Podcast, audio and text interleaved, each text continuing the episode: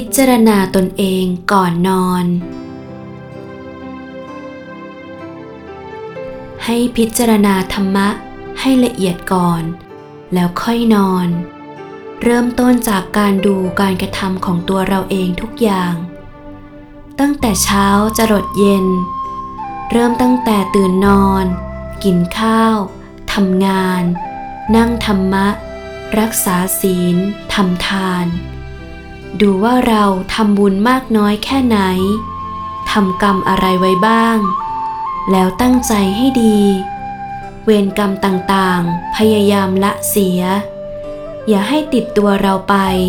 แม้ชั่วคืนเดียวก็ตาม